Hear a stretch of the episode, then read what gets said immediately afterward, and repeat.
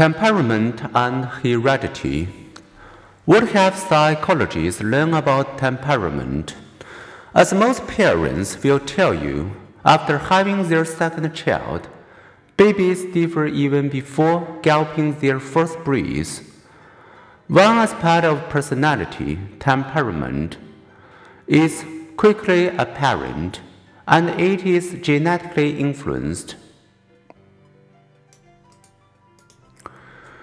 From their first weeks of life, some infants are noticeably difficult, irritable, intense, frigidity, and unpredictable. Others are easy, cheerful, and relaxed, feeding and sleeping on predictable schedules.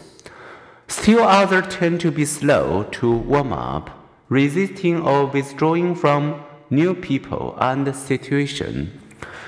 Temperament differences typically persist. Consider 1. The most emotionally reactive newborns tended also to be the most reactive 9 month olds. 2.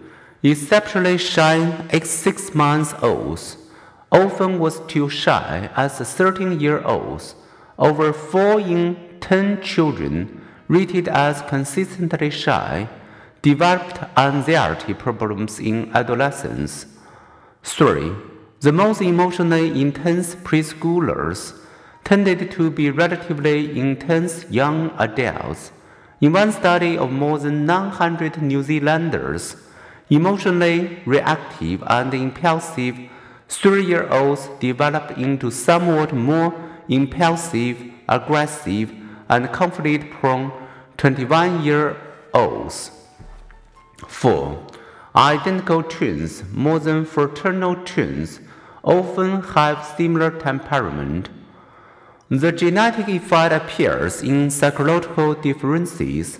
Anxious, inhibited infants have high and variable heart rates and a reactive nervous system.